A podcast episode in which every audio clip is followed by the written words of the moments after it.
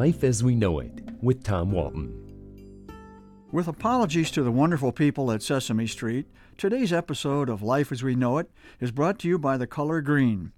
Kermit the Frog is green, so I think he'd be okay with this. Stop and think about how important the color green is in our lives. I live on a golf course, and everywhere I look, I see green. I'm not a golfer, but looking out my bay window at that broad expanse of green just soothes my soul. I'm drawn to the game of baseball, and I still play it and umpire it because the field is green. Probably my favorite childhood memories involved baseball and the times my mother took me to Cleveland to see the Indians play. I remember walking through the tunnel at Old Cleveland Stadium and seeing that magnificent field of green, and I was in awe. A football field is green. Are you sensing a pattern here? But it's not just the sports that draw me to the color green. Heck, money is green. And who doesn't like having a couple twenties in their wallet? More importantly, my wife's eyes were green. Her eyes were one of the reasons I fell in love with her and will forever miss her. One of my favorite holidays, and probably yours, is St. Patrick's Day. It comes in mid March when we are ready for winter to end and we are starved for the invigoration that bright colors provide us. We wear everything green we have on March 17, sometimes to the point of personal embarrassment, just because we can. It feels good. Think of all the songs about green Little Green Apples, Evergreen, Green Sleeves, and the Green, Green Grass of Home. A beautiful song I associate with Tom Jones, but one which has been covered by everybody from Elvis to Bobby Bare to Kenny Rogers and Dean Martin. Much of what is green in this world is outdoors. I think that's it. Discovering the majesty of Yosemite Valley in California for the first time was a life altering experience. The valley is dominated by two colors, gray and green.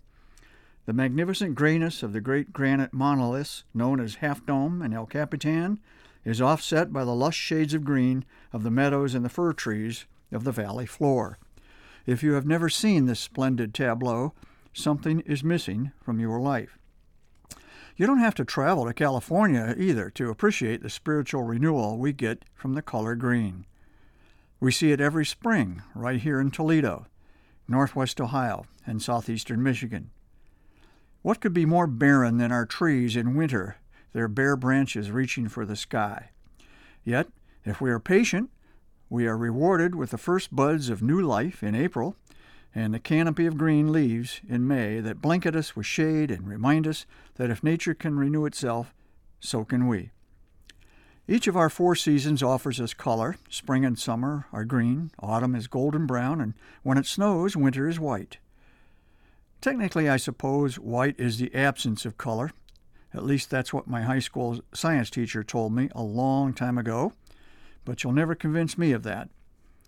So, in these early days of spring, my first since experiencing the pain of intense personal loss a year ago, I celebrate that the world around us will once again soon be green. I'm comforted by that. I will think of Kermit the Frog and I will smile.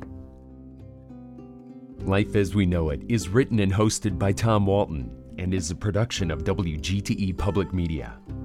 Life as We Know It with Tom Walton can be heard on WGTE FM 91 every Monday afternoon during All Things Considered at 5:44 p.m. or hear past episodes at wgte.org/life.